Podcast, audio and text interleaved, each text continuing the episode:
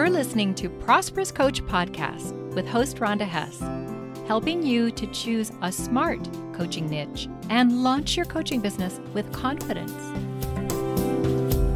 Hey, coaches.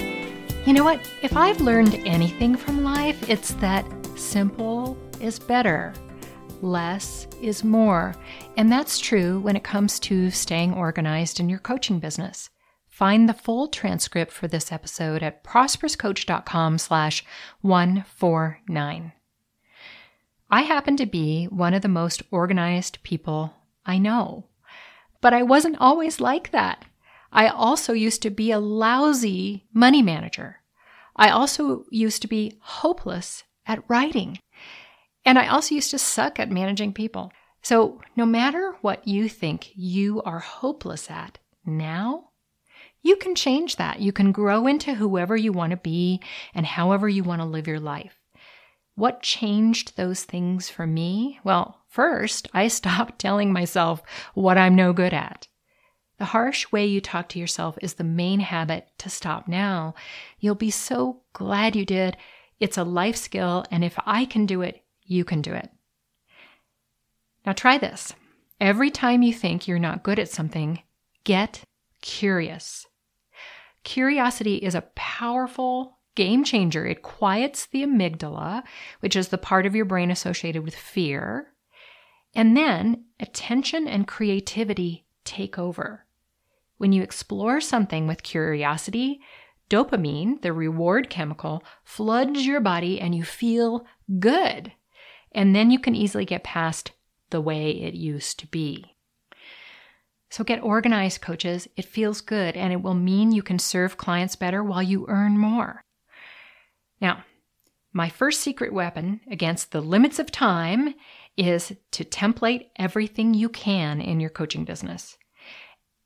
I have templated my session recap for clients. Of course, it's customized where it needs to be within the template so it's valuable to both of us when I'm finished with it. And I have a template for typical responses to prospects' questions. But that doesn't mean they don't come across as personalized. I make sure they do. I template processes, and that's where a lot of my templates come in. I have a 15 page Word document with 15 different processes in it that I take my clients through over my five month VIP signature program. So I can easily cut and paste those into emails as we go along for instructions. And my clients always say, I love how fast you respond by email. Part of that is about templates. I also have pre made guides for my clients to save us time in session.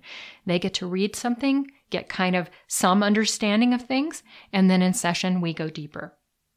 So I want you to ask yourself what can be templated now to save me time later? And then be sure you create a place where it's easy to find and use the templates. Me, I have a folder in my email program for templates. The second thing is prep for tomorrow and prep for next week. Well, this may seem basic, but you wouldn't believe how many people do not do this. They sit down at the desk, they don't know what they're doing today. So prep tomorrow, today, and prep for next week at the end of this week. It helps you be able to forget about work for a while. You've already planned. I have a master to do list with two categories, personal and business, and it has tasks that need to be done soon and later. I pull from that master to do list to partially create my plan for tomorrow and create my plan for next week. But here's the real secret my daily to do list is super short. I never put more than three things on it. And there's a reason for this. If I have extra time after completing the three things, I'll pick from the master list tasks that fit the time that I have open. Ask yourself, what must be done tomorrow? What must be done by next week? What will help me get ahead of next week? And the last thing is do now whatever you can. I used to put off what I could do tomorrow, right? That's the procrastinator's motto. But I got really tired of having things hanging over my head. I got tired of the anxiety that creates, and there's no joy in that. But there is joy in getting caught up and getting ahead. It means that I have more discretionary time to do fun things. So I changed my motto to do now anything I can. And I always check in with my body. If I'm done physically, I don't keep doing things, I rest. Time is the arbiter. If I have five minutes, I do what takes five minutes. If I have an hour, I do what takes an hour. I've paid attention to how long things take.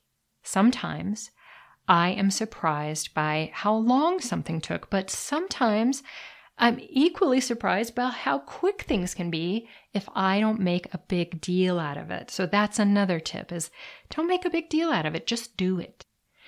As an example, if there is a call that needs to be made, do it. Knock it out. It's fast.